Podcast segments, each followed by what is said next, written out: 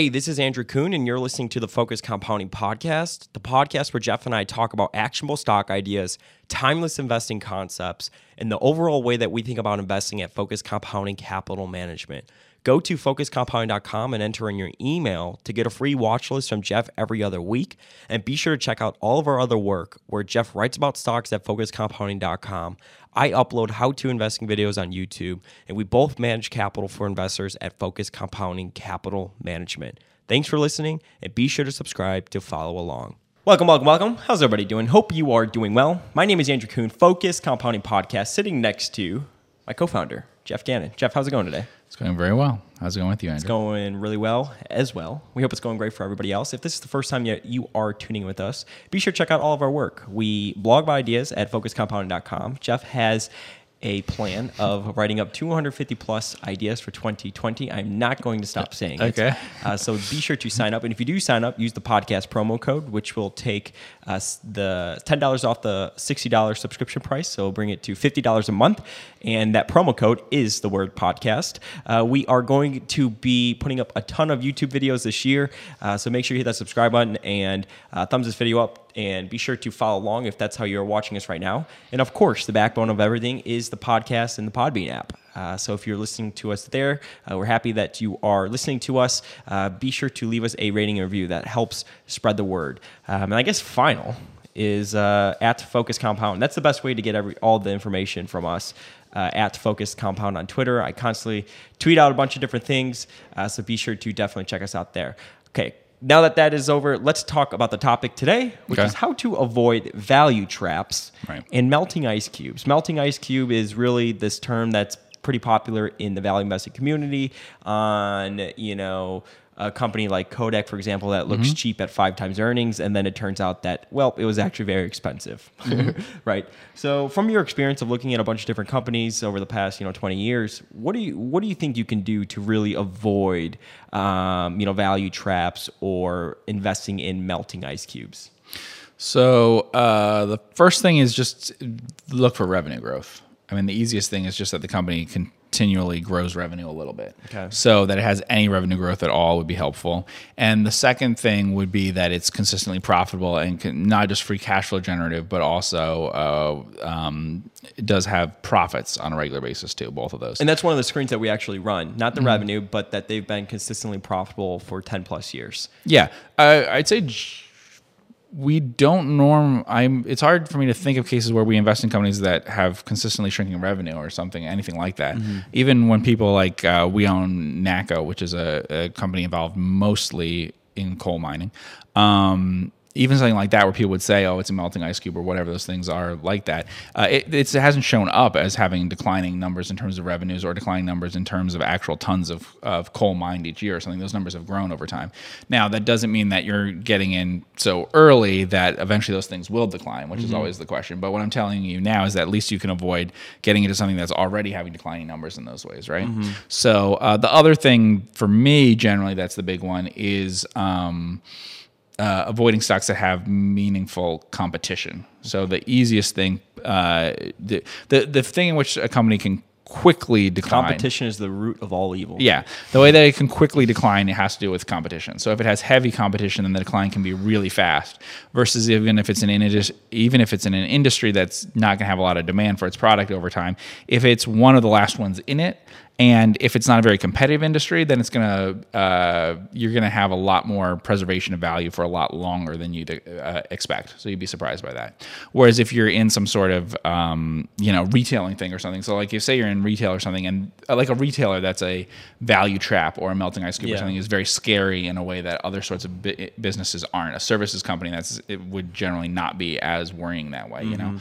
Um, Do you think you would know a lot sooner if you made the mistake on the service business as opposed to the real estate? Because I think a lot of people, or like, um, um, like retail or whatever, like, or people that invest in malls, for example, like Sears or whatever, what Right. were a lot of people banking on? You know, they were banking on the actual real estate and stuff as well. Yeah, that's true. Yeah, and so that's another good example, which is that if you're if that's what you're counting on, then you have to look at what that value is, and you sort of have to do an appraisal all the time of it. One thing that would worry me is if you're doing an appraisal of a company constantly, and your your valuing of it goes down over time. Mm-hmm. So your appra- now you have to be realistic about that. It seems that once people own a stock, their appraisal of it doesn't go down Doesn't over time. change, no. You know, if they buy a stock, it doesn't go that you know um, they buy a stock at forty dollars thinking that it's worth ninety. They don't say their appraisal doesn't usually go to it's worth eighty or something when the stock goes down or when it goes up. You know, um, but I, that's another part of it, which would be if you're getting rid of the stuff that you think is valuable. So that's a concerning thing about it. Would be like in the case of like a, a Sears or something like that. If your case was based on the real estate, then you'd be worried about anything that disposes of the real estate, right? So that would be the big concern. Um, the generally uh, having very strong solvency, so having a very strong ability to finance yourself with cash, is a big help.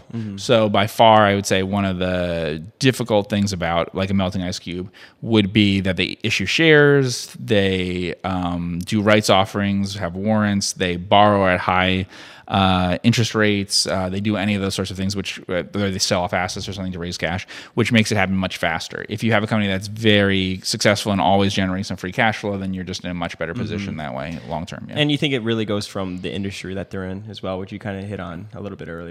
If it's Yeah. a retailer versus if it's a service business. Right. So use the example of a retailer. So a retailer, in terms of your um, whether it's a melting ice cube or something, uh, if you very carefully watch net current assets, that would be an indication of if you think that's where the value is, Like that they could inventory turn turns around. and stuff like that? Well, just literally, what is inventory per share, receivables um, per share, and uh, what are the liabilities offsetting that, and is that number going up or down? I can't tell you how often I see companies, and they still work out sometimes, where um, they're a net net or something, and they actually have declining net current asset value over time. Now, if you buy at a deep enough discount, that can still work out okay for you. But you just have a very clear idea of the appraisal. If, if you keep appraising the company, and we do this, I mean, I do this all the time, which is that I keep I have an idea of what I think the company's worth, and it's not a share price number; it's some sort of multiple of something else. So it's like if we're talking about a bank or something, it might be I think it's worth this much in terms of deposits per share because it earns this much in in terms of its um, earnings on those deposits, or if it's you know book value or whatever for something that's like uh, a company that has a lot of real estate or something, it would be based on the number of acres and the price per acre, right? So like we talked about which Trinity. is always changing, right? Yeah, so we talked about like Trinity Place Holdings in a quarterly letter that I did, and we also I think I mentioned on the podcast or something. So it depended on the average price per condo that it was likely to sell things for in New York. It had once had numbers that I mean people could have believed it would be three thousand or more dollars per square foot, and then more recently it could be that people think it's two thousand dollars a square foot or, or worse. Then your appraisal of the company is going to decline by more than two thirds. It would mm-hmm. decline by two thirds before debt and stuff, but condo developers use a lot of debt, so Sure. it's a huge decline in terms of your appraisal of the company. So it becomes, you know, a melting ice cube or whatever you would say that way. Or it becomes a value trap in that case. The melting ice cube thing is more like if you're eating up earnings over time. And that's a big thing with like I'd say study the history of Buffett's investments. Yeah. Be, and, and Ben Graham too if you can get them. It's easier to get Buffett. He's better covered. Uh, you can actually get Ben Graham things about what Graham Newman owned like in terms of how, what positions they owned, and you can go back and find the Moody's manuals and figure out what was happening with these sto- stocks. But there are different kinds of net nets than a lot of people talk about today. They usually were not losing money. So one thing that what Buffett would do is he did not buy into things that consistently lost money. Um, if anything, they usually kind of lost money occasionally or something. There were rare examples. I mean, Berkshire Hathaway is one of the best examples of the worst kind of net net he ever bought. Yeah. Um, now I think he did because they were buying back stock. So they were closing mills and buying back stock. And so doing that, they would liquidate parts of their business and buy back their stock. Yeah. And he thought they would buy back his stock, and they did offer to buy back his stock. Yeah. I think without the stock buybacks, he wouldn't have done it. Um, but that's a good example because the just look at what kinds of net nets he actually bought. And the other thing is control investing. So which is not something that most people listening to this can do. But if you either are able to have some influence or control over the business, that might be a melting ice cube, or you're able to um, follow on the coattails of someone who has that. Uh, An example would be like I invested in Barnes and Noble. Uh, at the time, there was a proxy battle with people who weren't the family members who were intending to take the company in a different direction. And when they lost to the, um, the founding family there, and the the Riggio family decided to invest more in Nook, then I sold out of the business. Whereas if they had, say, really cut down on their investment in Nook and things like that, and had focused on generating a lot of free cash flow or whatever, then it would be different. So it does depend on who's in charge Sure. and what their attitudes are. How much of you think um, the situation is because of inertia, right? So if I was a technology investor, where technology is always rapidly Mm-hmm. changing, and there's always, you know, a 12 year old in their garage trying Mm-hmm. to compete with you. I would argue that inertia could be what really just destroys like those companies, right? But of course, in the, in the best case scenario, in the way that we invest is obviously we want to invest in companies where inertia is a good thing, right? Right. Where it's just it's business as usual. It's kind of been the same thing. The competitive landscape isn't that bad. I mean, you were talking about the one thing that you care most about is predictability and, and competition, right? But how much do you think um, you know companies failing is due to inertia? Like talk about like the real estate, right? Right. Or, or real estate, or um, I'm sorry, um, retailers, Retailers, right? yeah. I mean, how much of that do you think was okay? Well, we'll try it this way. We'll see if we could, you know, make things work this way, you know, as opposed to adopting other models. Right. So even using the idea of competition or something, I'd much rather invest in a company in retail.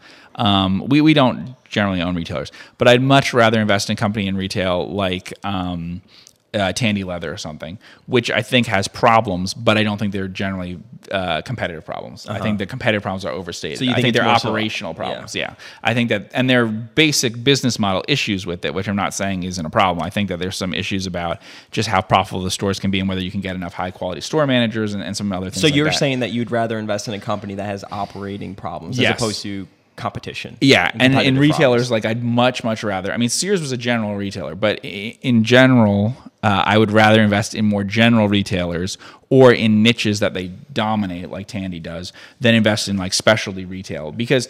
If you get the specialty retail stuff right, you'll make a ton of money. But those are the like net nets and things that worry me. So if if someone said I have a net net that is, uh, let's say Tandy was a net net, It- it isn't right now to my knowledge. It's flirted with being a net net at times. It's been pretty close. Um, then I'd be interested in that because I think that's an operational issue. And there's things that you can see, like how good their gross margins are and their gross profitability, but how poor their operating numbers are sometimes. That gives you an indication that there's stuff that, that could be cut or that could be improved. Like there, and if you had knowledge, my guess is if you had knowledge, inside knowledge of how the business works and stuff, that you could see what the board sees and stuff, that you would see that some stores perform well and some don't, probably. Sure. I don't know that for a fact. But if that's the case, that's a lot more interesting than something that's a chain wide issue. And so I just think operationally there's stuff that you could turn around there. Uh, same thing if someone said like there's a net net supermarket, that would interest me a lot more than certain other kinds of net nets. If you told me that there was a company that was in fashion retailer stuff that was a net net, that would worry me more because you could make a ton of money if something turns around in the right way for them. But I can't really evaluate that and it feels like a competitive issue. Fashion stuff is a competitive issue Sure. about what others are doing versus what you're doing. You want something that, with any of these things, you want something that's within your control. Um, and that's the thing that, like, they'll always have a plan or something, say Sears or something like that. You know, they'll have this plan, but your competitors also have plans.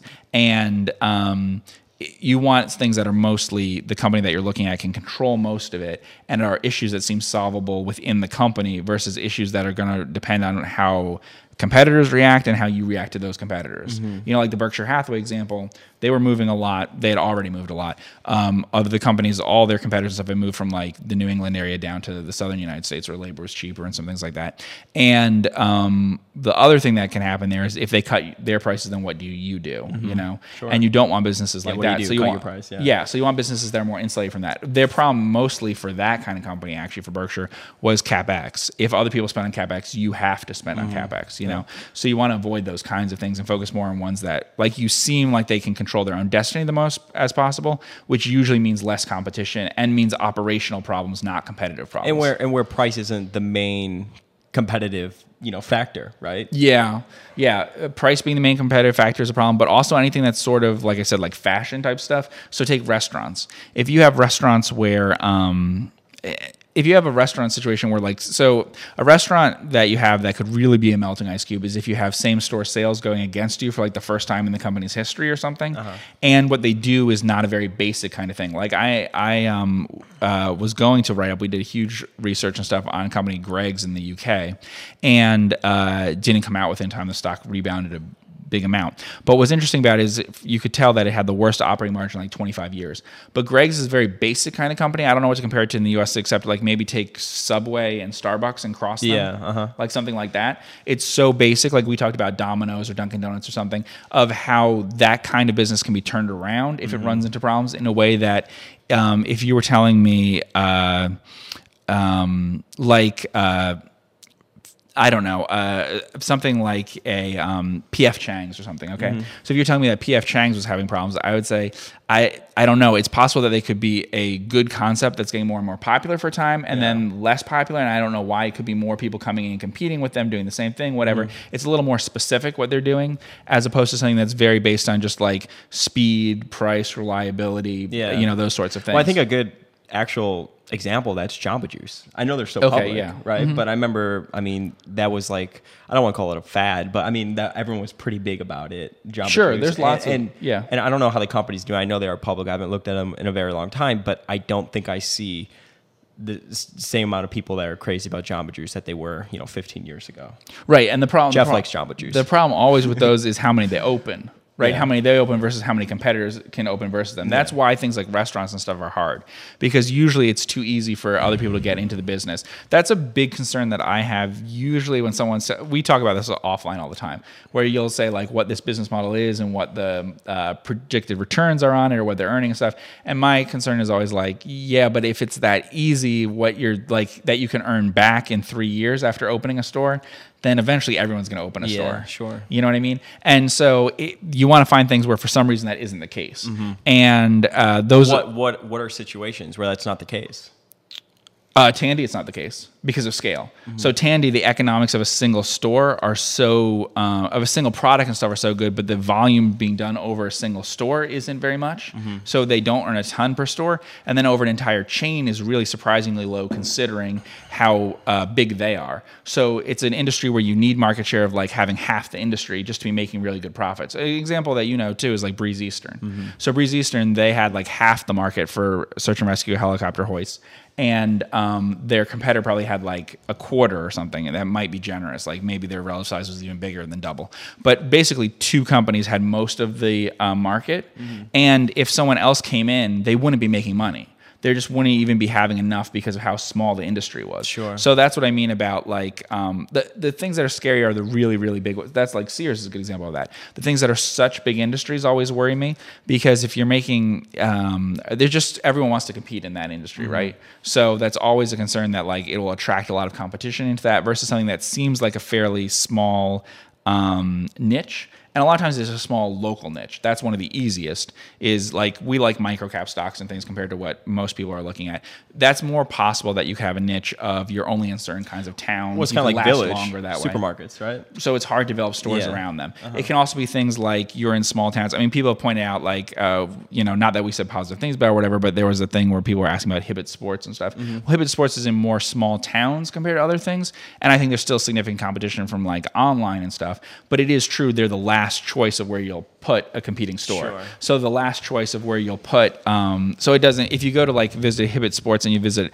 a, a Dick's Sporting Goods, um, and you're like, well, Dick's is much better. Uh, it doesn't matter because the Hibbett is usually in the town that's the last place that Dick's will put it in. Yeah, sure. Um, you know, th- the same sort of thing. Like we've talked about that with other things before, where we've said, okay, well, I'd rather have a thing that competes with Dave and Buster or something that's in um, not Dallas Fort Worth where we are, which is one of the first places that they'll put the cluster stores around and stuff. I mean, they're actually from around there, but that th- those kinds of places and suburban places like that, higher income suburban, whatever, dense places, versus like a little more rural or like a city that's kind of on its own or something. They have more protection from those kinds of things, right? So locals often a really good protection that you have. Yeah, I remember, and kind of on this topic of competition, when we were in um, New York and we were staying in New Jersey, or we were uh, on our trip for New York City. We were staying in New Jersey. We went to um, the boardwalk. I mean, what do you call it? The Jersey Shore? I don't know. Yeah, it was we? uh, Jenkinson Boardwalk and Point Pleasant. There you go. Yeah. And we were at an arcade, and we were, you know, playing games or whatever, and they had like three arcades within Yes. like a minute. Like, I mean, literally, like Minute just down the yeah. down the boardwalk. Literally on the boardwalk. Yeah. Yeah. you know, and I was like, "What's the why? Why did this happen?" I mean, but I guess you get a lot, a lot of foot traffic, and maybe there's enough, you know, room for everybody to make money. But I mean, didn't you think that was kind of interesting? Yeah, it is interesting, but you could see the captive audience that you had, and you were there at a time where there was no nobody was there for Yeah, the beach. Thank God. Yeah. but if you're there when people are there for the beach, then obviously then you have an audience there that's coming in all the time to play those games and stuff, and there's so little that you put into them. But that same concept, which looks attractive, so if you had something, you know, like so say say that something was wrong with that business, we you know it's a private business, we don't know anything about it, but say that you have something that's on the boardwalk in New Jersey there, that's an arcade, and it runs into problems, I'd be very interested in that. That would be one of the first things I would look at, be really Because like an about. operating thing, It right? seems like it's an operating issue, not a competitive issue. Geoff has always said that if, and I, I swear I was so surprised by it. I asked him probably two and a half years ago, and it's always stuck with me. If he were to start a business on his own, what would it be? You know, here I am thinking, okay, this guy's looked at trillions of companies over the years. Yeah. He's going to come up with some just perfect thing. And he said an arcade.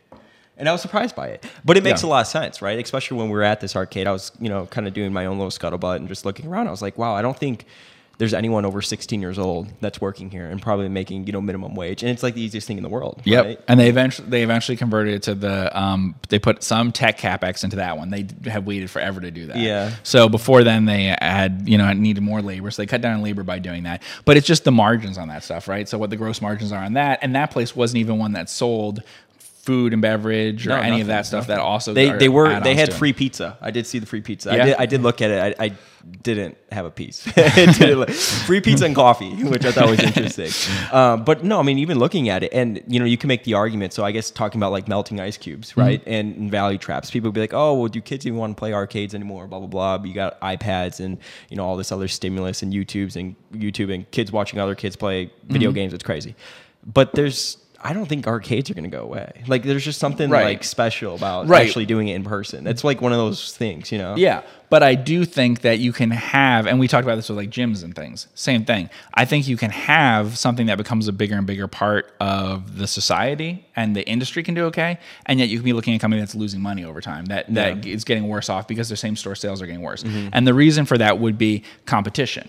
So, like we were talking about the arcade thing, if it's an arcade on the boardwalk there and it's having problems, I'd be very interested. Yeah. But if it's an arcade in a town where it was the only arcade there at first, and now there are three there, and that's why the returns have gone down, Yeah. that's the kind of thing that Yeah. worries me. So it's always the competition aspect of it. I always get worried about when people talk about these um, value traps and things where it's continually uh, more and more competition is the fear, right?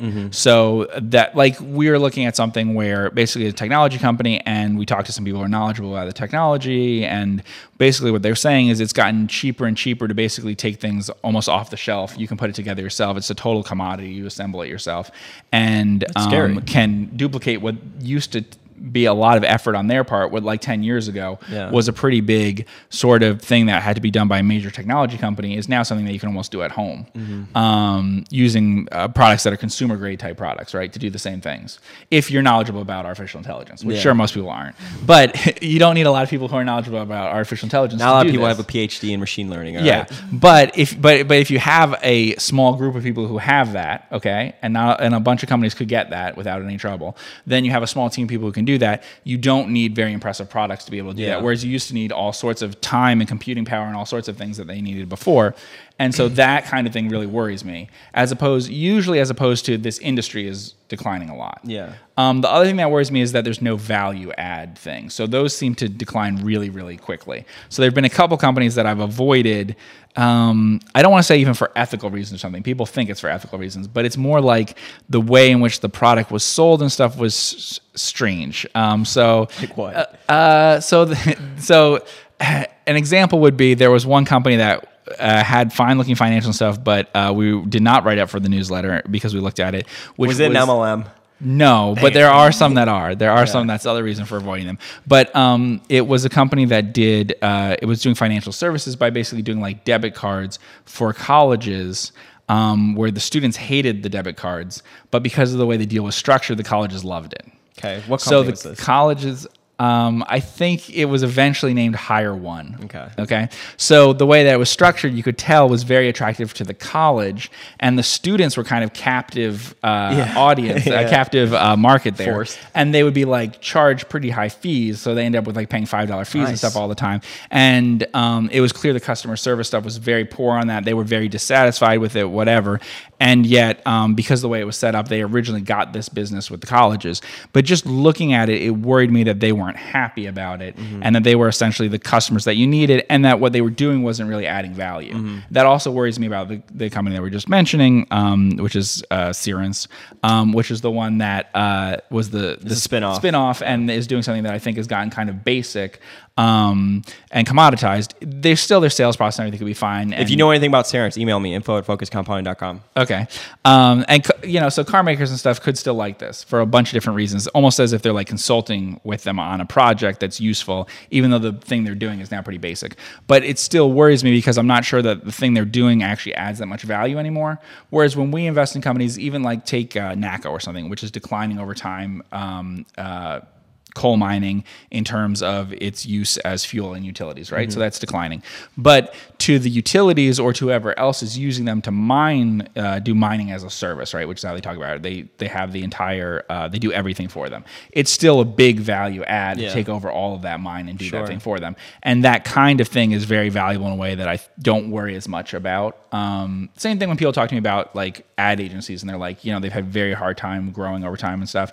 It's not something I worry about as being a value trap if you buy it at a really cheap price. Yeah. Because I do think that they add a ton of value uh, still in those cases. And I think they have relatively little competition in the sense that you don't like to switch them that much. Mm-hmm. So same sort of thing. So it's a situation where I think you could have like no revenue growth for a long time, but it's not something where I worry about it becoming Sears. I don't worry about any ad, big ad agency being like any big department store. I'd be Mm-hmm. way more worried about big department stores than big ad agencies. Do you think a lot of it too is, I guess, like if the the experience component of it for the customer? So like we were talking about like arcades and stuff like that, Mm-hmm. and like I guess their competition is what? I mean, uh, iPads and I guess like all that other stuff that little kids play on. They nowadays. claim it is. Uh-huh. I'm not sure that it Yeah, is, but I mean, but my point is, is though, like people still value like the experience. I think of going and you know playing in these arcades, and then you get the tickets, and then you get to you know you pay pretty much like fifty bucks to play to buy like two dollars in candy, right? Yeah. Like, that's why it's great business, right? Um, or it's even like going to theme parks or like Six Flags. Like people value like that that actual experience of going Mm-hmm. Yeah. out. It's very much experience based, as opposed to like you know Kodak, for example. It's you know the new technology was just better, so you had a better experience with it.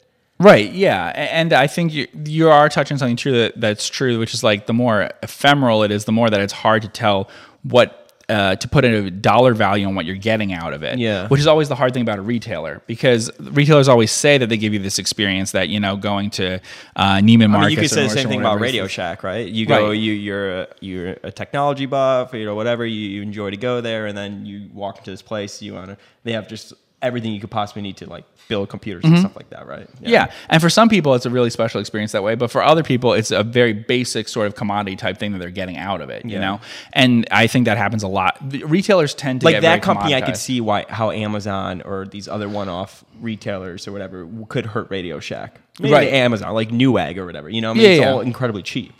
Yeah, exactly. And, and those sorts of things they- were hurt first by it. Yeah. hmm But Yeah. like an arcade, other type theme park attractions, you know, stuff like that, where it's very much experience based. Yeah, absolutely. I, I agree with that. That that's a hard thing to. I mean, there's lots of things where people say the technology. Is, I mean, there's so many cases where people say the technology thing is going to devastate that industry, and it doesn't. Yeah. I mentioned this many times before, but it was literally something that people talked about and were worried about with supermarkets when I invested in them in like 2000, 1999. So we're talking about 20 years that people said that online groceries in the U.S. were going to be a big deal for supermarkets. Supermarkets barely notice it to this day. They No. they do some things with it. They compete with something. Well, they really, it's but they barely kinda- noticeable. They didn't really have inertia. Right now, they all, all have their own version of like some pickup or you they're know, they're, stuff like that. they're all trying to do it. Yeah. They're kind of trying to force it on the um, customers, whether the customers want it or not. But I don't think customers want it. I don't know. I, I don't know the answer to that, but it's it's been something that people believe would happen for a long time and hasn't happened. Whereas in other cases, things like say newspapers or something, Yeah. that changed overnight. But some of that is understanding the business too, because like newspapers, right?